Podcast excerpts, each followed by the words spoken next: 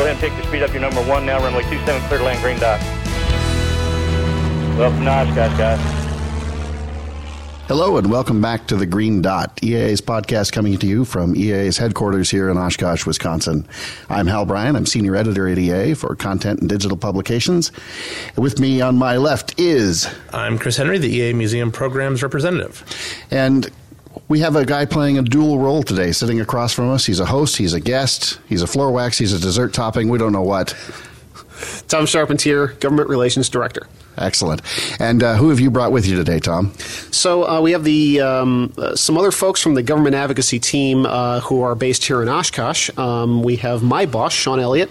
He's the vice president of advocacy and safety. Um, he also uh, has a dual role running our flight department here at EAA. So all the air tours, uh, the B-17 program, the Ford Trimotor program, air operations during AirVenture, and a whole bunch of other stuff fall under Sean's purview and then my colleague Mac Dixon, uh, who is uh, the senior government advocacy specialist, and uh, we work together on a lot of regulatory policy issues, um, member service um, stuff, and uh, just all uh, pretty much anything that we're uh, needed to do. All right, I understand we're going to be hearing from Mac just a little bit later, but first, Sean, welcome. Hey, great to be here. Well, it's really good to good to have you. You know, Sean, you're one of those guys. All the things that you get to fly, of course, our B-17 uh, the Spirit of St. Louis replica, which I, I have flown with you. That's how we first met, um, and then uh, and then some other things. I don't know if we can talk about the other thing yet or not that you're working on. Can we mention that? Oh, sure, why not? Uh, June second, I'm heading out to Wichita, weather permitting, uh, start, start uh, training in the B 29 Doc as one of the first group of pilots uh, getting transitioned to fly that airplane. So I like to say the uh, the years of slogging it out in the B 17 paid off. I landed that B 29 job. That's awesome. Uh, on behalf of everybody listening, I, I wish I could hate you, but uh, you're, really, you're just too nice a guy. Well, you know, all the flying that we do here is very, very special for our members. It's a great engagement for, for across the country, and it really relates and, and crosses over nicely into all the advocacy work that we we do. You know, Tom and Mac, and I mean, this is two thirds of the advocacy team right here uh, with with uh, with the show today. We do an awful lot on both sides of the house in the sense that we operate and we walk the walk as well as work the, the issues that are important to our members. And it's a, it's a great uh, full circle department. Excellent. Well, maybe uh, you two guys, Sean and Tom, just lay it out for us. If uh, if I'm an EA member and I'm listening to this, um, I have a general sense of what advocacy is, but can you can you give me a, a, a broader definition, either one of you? Yeah, let, let, me start, and then Tom tag in with me, okay? Um, you know, advocacy is a lot of different things to many people, but to the EAA community, it's about preserving the freedoms and ensuring uh, the future of the movement of what was established in 1953 as experimental and experimental amateur built, and, and most importantly, um, representing our members and, and carrying their important um, issues forward and making a difference uh, for the future of general aviation. And that's what we do. Uh, we, are very immersed. Um, Tom, you want to add to that? Yeah, um, I, I, think first I can uh, just start by saying that um, that as as you alluded to, we're a small shop here. Um, it's uh, Sean. Mac, myself, and Jane Smith here in Oshkosh. Uh, we do have a, a, summer intern starting next week uh, that we're really looking forward to. But um, uh, and, and, then in Washington, we do have a full time um, Washington staffer, uh, Doug McNair, who's uh, been in this business for a very long time. Uh, and he primarily handles our congressional work, um, the, the stuff that we do on Capitol Hill. But uh, we all um, do a lot of, um, of policy work for the department. Um, I actually just uh, came back from uh, from Washington D.C. for uh, some advocacy work and some uh, some safety committees that we participate on. Uh, so we're we're very active doing that. Um, I just say, as far as our general approach to advocacy, you know, us being a, a small shop and, and doing uh, all of the uh, the work that we can do, we very heavily rely on subject matter experts in the community. We rely on our volunteer groups, uh, for example, the Home Built Aircraft Council, our Board of Directors Safety Committee, which um, Charlie Precourt from a prior episode is the chairman of. Uh, the medical advisory council, the legal advisory council. Those are uh, spe- specific groups of uh, of people that have a lot of subject matter experience in those fields, um, and that is really what enables us uh, to speak with the kind of authority that we have because we're all airplane people here. Um, Sean, Mac, myself, Doug, we're all pilots, um, but we, um, we we definitely need um, from time to time that that extra little bit of, uh, of experience. And that's something that I think is really unique to EAA because we are a volunteer driven organization. People want to come help us, and, uh, and that definitely is uh, one of the things that, that allows us to be so successful. So, you know, as a member, as an individual member wanting to call in, how do you help people one on one? Can you talk a little bit about that? Yeah, sure. Um, most of what I do is uh, related to uh, medical policy, so uh, medical certification. Um, I uh, started off in this job about five years ago and uh, have over time um, developed uh, a pretty good working knowledge of the of the medical certification system. So if you called me and said, you know, I just had you know a, an operation, you know, how does this um, pertain to my medical certificate? Or, or, I've just been diagnosed with X condition, something like that.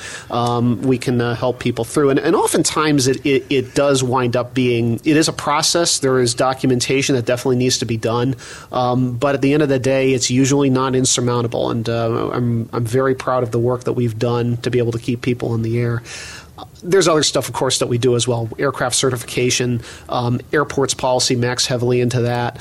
Um, just a, a, whole host of, um, of, of, issues dealing with either the federal government, local government, um, that kind of thing.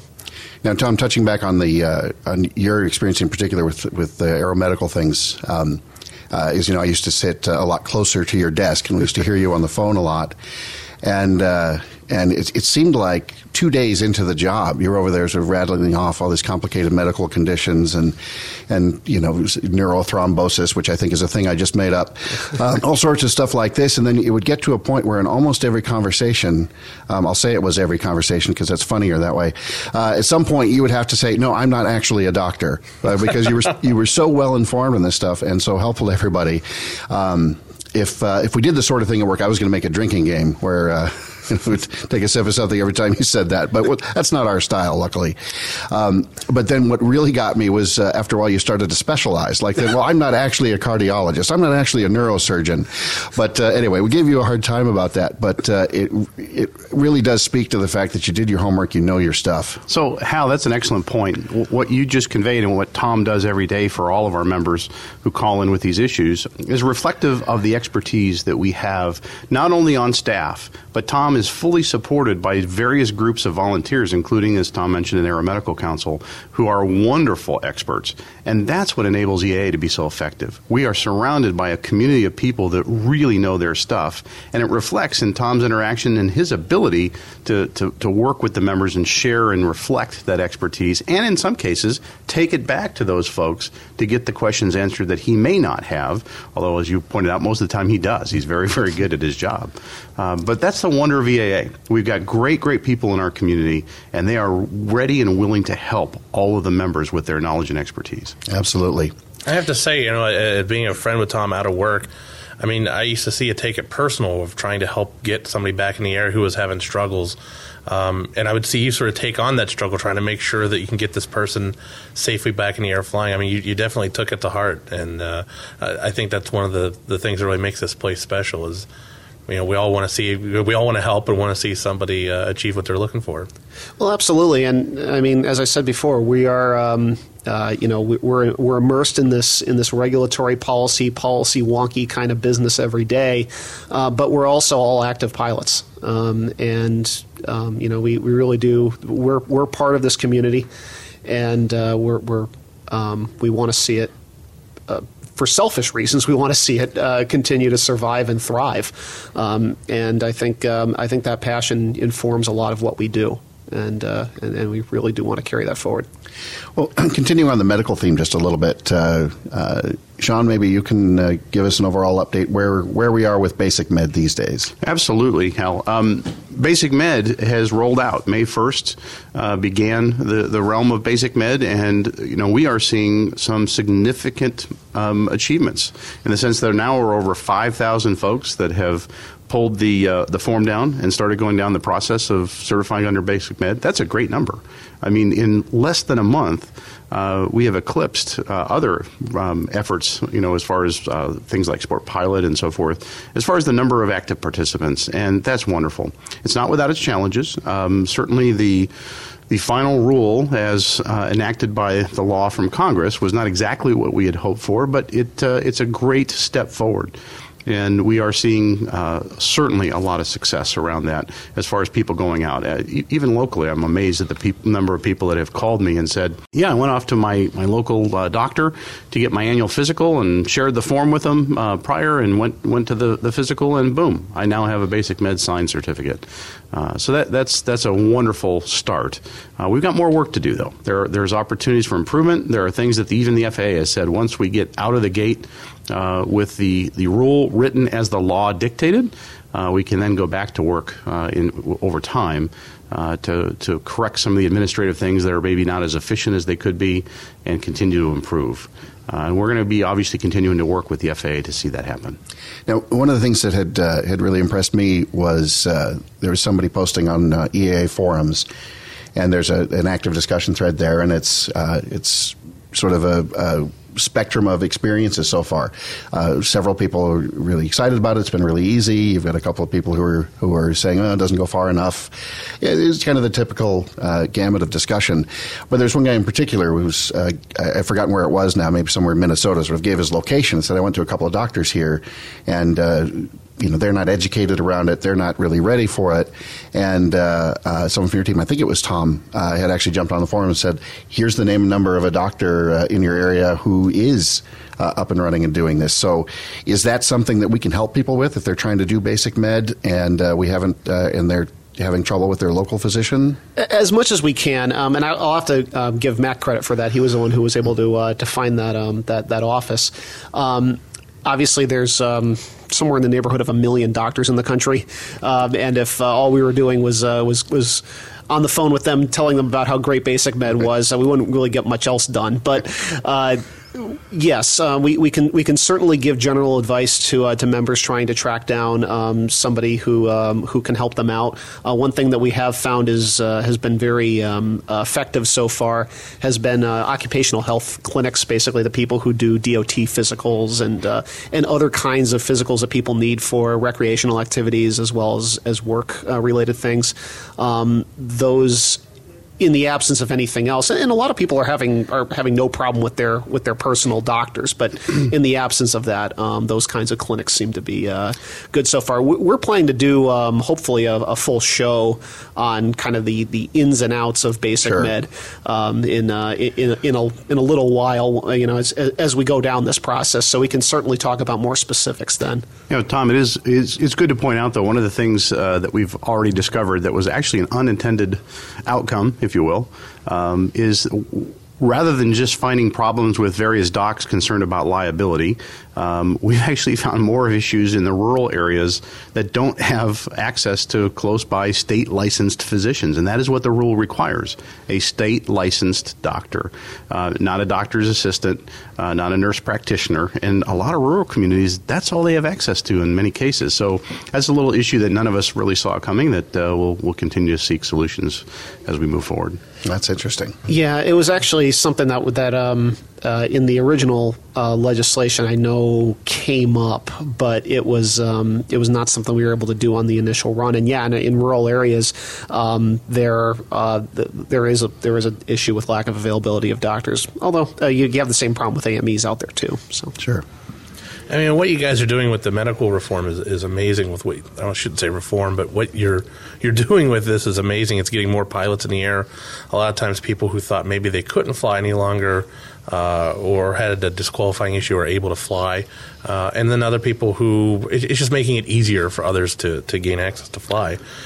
But another avenue that uh, you guys are helping with is getting aircraft better equipped um, and easier equipped using things like the STC program. Could could one of you touch on the STCs that we work on? Yeah, actually, Chris, let me quick before we close off on the basic med. It is important to, to point out very clearly that this was very much a partnership with AOPA, and the two organizations together are what made that happen. Um, I, rem- I was there when we announced the initial petition in 2011, um, and you know it, has been a long road to hoe, and it wouldn't have happened without you know the the industry as a whole, and particularly AOP and EA partnering on this. Uh, to, to get to where we're at today. And it's not perfect, but uh, we are where we're at, which is significant. Um, STC work, there's no question that we are breaking some serious new grounds in the way of uh, affordable, low risk, safety enhancing equipment being brought into the cockpit of certified airplanes. And that, you know, that's significant. Um, when you look at the prior costs of uh, many basic pieces of equipment that can significantly enhance pilot situational awareness and overall safety in the cockpit um, in both VFR and IFR conditions. Um, it was expensive. It was seriously expensive and continues to be so in many cases. Um, with our STC, we're, we're breaking that glass. We're, we're making a difference in bringing much lower cost and price point equipment that does the same things as the previous, what would have cost fifteen or twenty thousand uh, dollars. We're bringing out uh, to our membership in the general aviation community for significantly lower dollar amounts. Tom, you want to talk a little bit more about the details on that? Yeah, absolutely. Um, so this effort uh, really kind of began in earnest. Um, it actually, actually, wasn't really that long ago in the grand scheme of things. Really, only uh, about two years ago or so. Um, that we saw an opportunity to be able to take some of these very mature technologies and these very mature products that we're seeing in the amateur built community and bring those into the cockpits of type certificated aircraft. Uh, so we um, uh, you know, we kind of looked around and tried to figure out how best to, to do this. And um, ultimately, what we decided to do was to actually step forward as an STC applicant ourselves.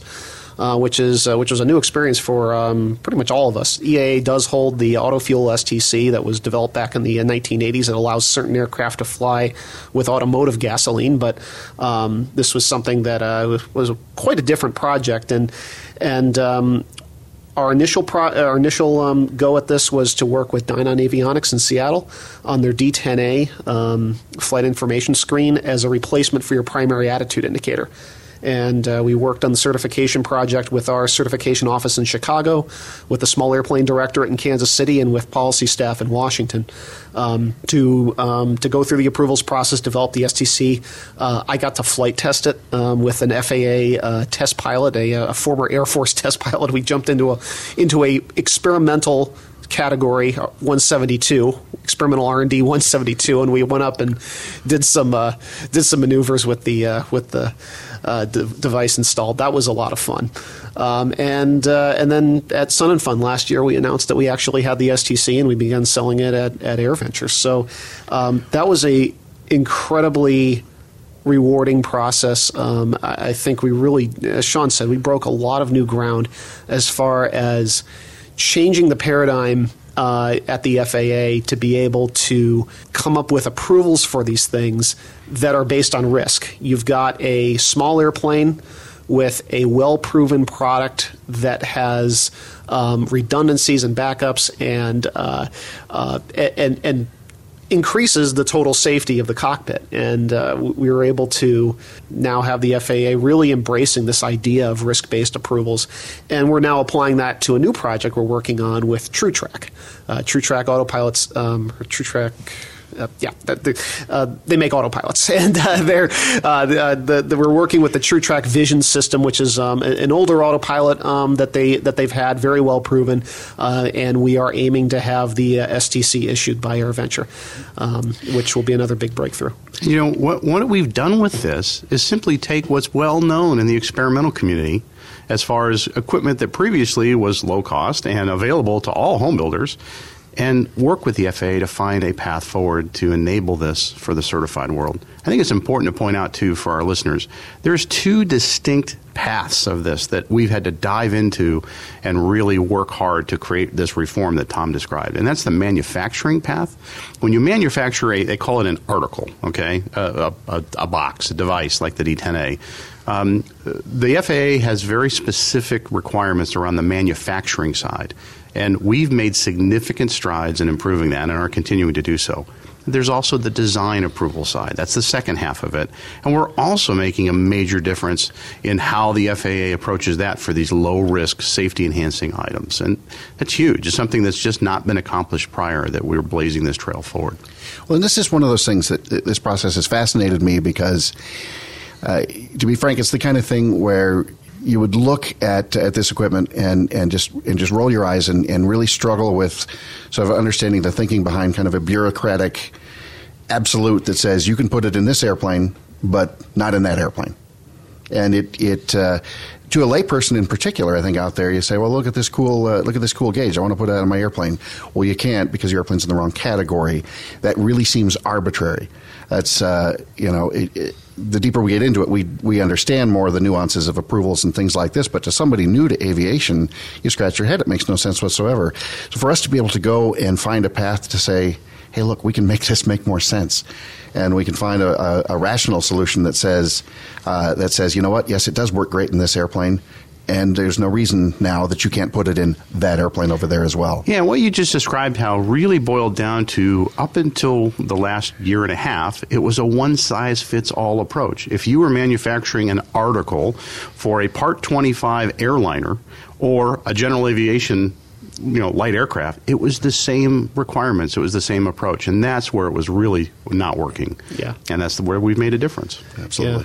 Yeah. uh, one more uh, thing I just wanted to add before uh, before we get off um, of this um, of this point is this is a really good um, example of EAA working collaboratively with the FAA um, to achieve something that we all want. Uh, I mean, we're not the FAA is not this like well, sometimes they are, this monolithic, you know, intransigent bureaucracy. They have, you know, they have more of an aviation culture. They have more of a pilot culture than we oftentimes give them credit for. And they also, you know, aren't blind. They see the great things that we're doing in experimental and they want to find a way to do this. So what we did was we worked with them and we found a way to allow them to say yes to something like this. And that's the kind of approach that we always try to take in advocacy. Uh, we're, a, as we said, we're a small shop. Um, we don't have the resources or really the, uh, the, the time or energy to just go beating down the door of 800 Independence Avenue and say, "Listen to me, darn it." Um, that also doesn't work very well. So we have to work. Um, we, we have to work with the agency to accomplish our shared goals. And you know, it's really kind of gotten to the point now that when the FAA wants to hear something about wants wants our opinion on um, on home built on home built aircraft or one of the other you know areas that we really focus on, they'll flat out just pick up the phone and ask us, "What's your opinion on this?" I mean, that's a lot of power to be able to have, um, and it's because of this collaborative approach and, the, and these relationships that we've built over the years, and that really goes all the way back to when Paul Poberezny went to Washington in the 1950s and set up the uh, the experimental amateur built category. Um, Okay, so and, and um, moving off of STCs, um, I'm um, going to uh, introduce my colleague here, Mac, uh, to talk a little bit about hangar use policy. Um, this was this is an issue that we've been working on uh, at least as long as I've been at EAA, um, involving um, what you can and can't do with your hangar. You know what what you can keep in your hangar, if you can build in your hangar, that kind of thing, and it's it's it's blown up more than once at, at many different airports, and, and Mac's been uh, working really hard on um, on changing that. So, Mac, you want to uh, give us a few minutes on that? Sure. Yeah. So, uh, Tom, as you alerted to uh, earlier, this has been going on for at least the past couple of years. Uh, the FAA sought to clarify their policy on non aeronautical use of airport hangars. So, a little background there. The FAA governs the use of airport facilities like hangars uh, for airports that receive federal grant money. So, bottom line is the airport is receiving taxpayer funds. That means that the FAA says we're going to come in and, and make sure that the airport is being used for aviation activity. It makes sense. The taxpayer money is going towards that activity, so we want to make sure it's being used for that activity. So basically, uh, the FAA had a policy on on aeronautical use of airport hangars and non-aeronautical use of airport hangars, and and uh, a few complaints and, and decisions by the FAA that came about a few years ago led to a clarification of that policy, and eventually we got the final policy last year, and and I I think it's it was a big win for our community. Um, as as far as the win for us goes, it, it allows construction of amateur built aircraft from beginning to end. Uh, and it defines that activity as an aeronautical activity uh, for federal grant assurance purposes. So you can go in, you can rent or buy a hangar and build your airplane, and that is allowed by the FAA and considered an aeronautical activity per, per their grant assurances. So uh, that was a huge win. There were some some other things in there. It clarified that EAA chapters are in fact a nonprofit organization that can be uh, that can be given less than fair market value rent. Uh, it also said that you can put some non-incidental or you can put some incidental items in, in into your hangar.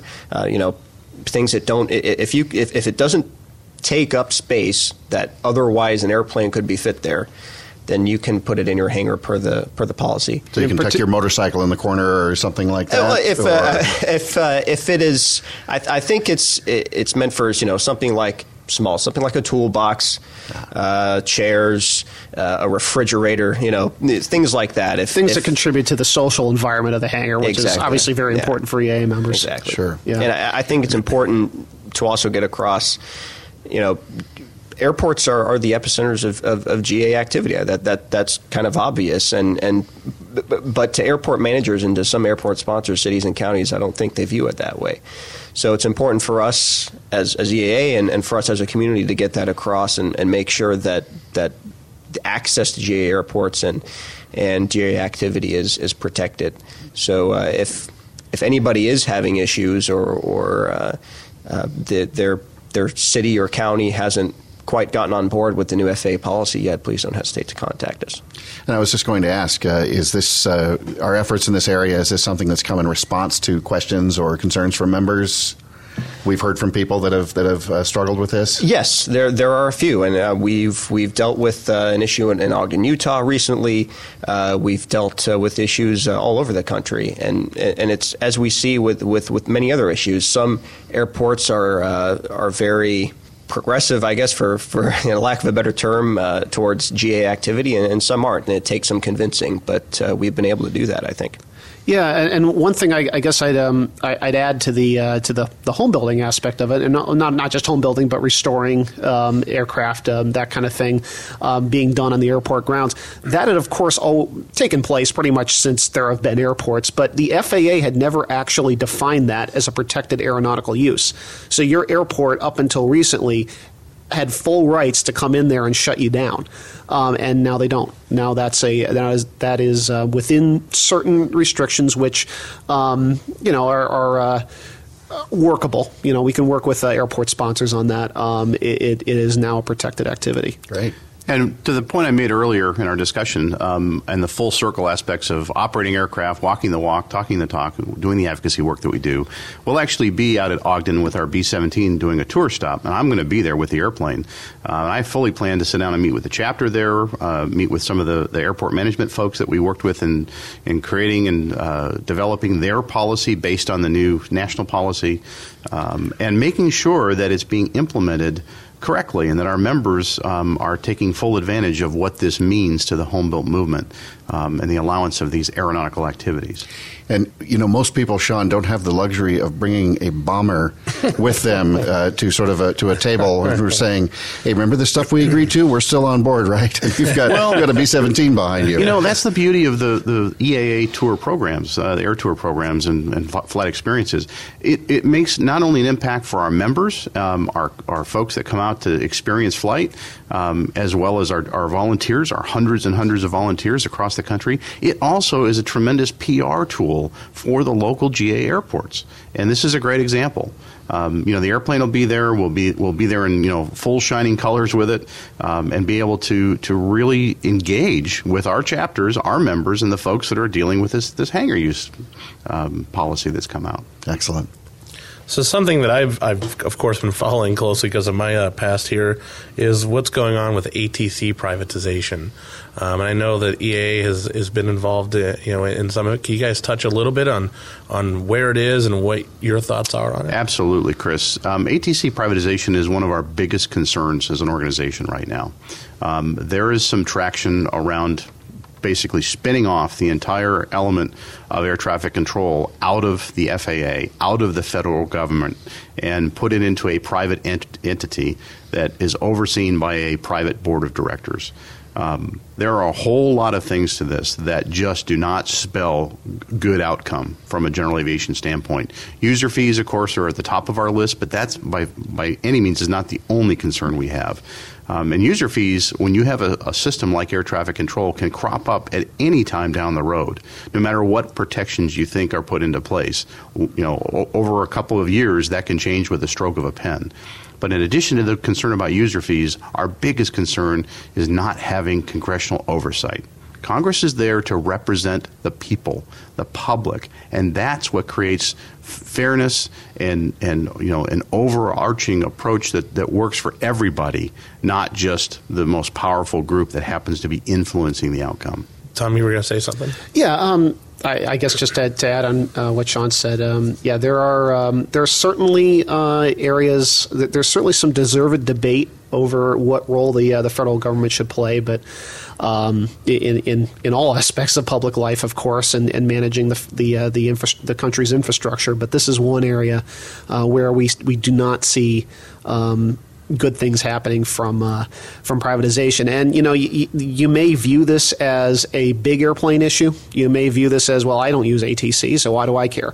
Um, well, you ha- you fly out of an airport, and your airport may have, for example, published instrument approaches, um, and and other uh, you know, and, and, users that really depend on that system flying in and out, and um, you know, if uh, if that whole thing starts to become prioritized in certain ways, or funded in certain ways, or really you know disrupted in ways that favor one group over the other, that whole the whole house of cards, to pardon to use a political pun there falls apart.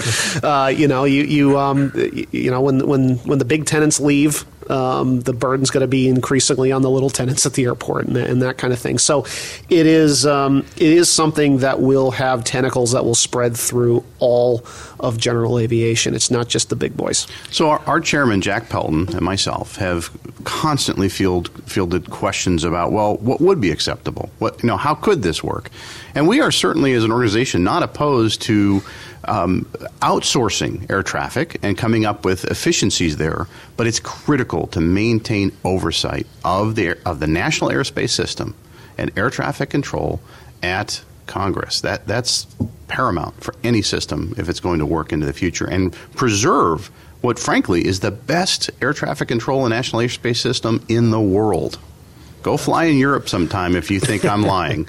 It's a vastly different experience. And bring yeah. your wallet. yes. Every time you touch down, yeah. you're, you're shelling out some, some cash. People yeah. look at Nav Canada and say, well, what about that? It's a apples to oranges comparison. The quantity of traffic, the volume of, of, of operations in Canada is tremendously different than the United States, and you can't compare it. Especially compared to the, the physical size of the airspace and the number of airplanes per you know thousands of square kilometers. Um, exactly. you know the privatization thing. One last quick thought on this, and I think you you actually hit it uh, already, Sean. Though it's it, it's interesting to me because our advocacy efforts, uh, you know, are always about about uh, about freedom and about uh, efficiency and preserving that freedom, and you know, some people, and maybe we just want to reinforce this a little bit. Some people may look at this issue on the surface and say, well, privatizing something, uh, you know, less less bureaucracy, less fewer rules, things like that. Maybe that uh, maybe that sounds like a, a, good thing. And you guys have, have talked about why it's not, but maybe just drive that point home one last little bit. Sure. Uh, you know, we are all about reducing regulatory requirements and rules, but privatizing ATC is not about that. It's about spinning off a piece of the federal government that belongs in, with the national oversight of Congress. Um, I can't emphasize that enough. Right now, we are working this issue every day on the Hill. We are Jack Pelton is heavily immersed in this as our chairman. Doug Macnair, our Washington representative, is every day beating this, the street on, on the Capitol Hill. Um, Joe Brown, one of our, our board members, just testified before Congress, stressing the, the, the urgency of why this is, is a critical issue uh, for the, the future of general aviation. Um, there are better ways to reduce regulation, much better ways, without threatening the overall fairness and, and equity of the national airspace system to all users. Very good. All right. Well, thank you very much, Sean. Thanks uh, again for taking some time to join us here today. Thanks also to uh, to Mac for uh, for sitting in. It's great to have uh, you guys as guests. Tom, thank you for playing double duty as host and guest. Uh, thanks for uh, Chris for always just hanging in there and, and helping us uh, keep this thing rolling. That's what I do. Exactly. It is what you do. And uh, shout out quick to Rob Molash, who's going to edit this together and make it sound coherent. And with that, producer Sarah is waving her arms and uh, telling me to stop talking for once. So we're going to wrap this up. But thanks to all who listen. Please keep the feedback and the reviews coming. And we'll look forward to talking to you the next time you're cleared to land on the green dot.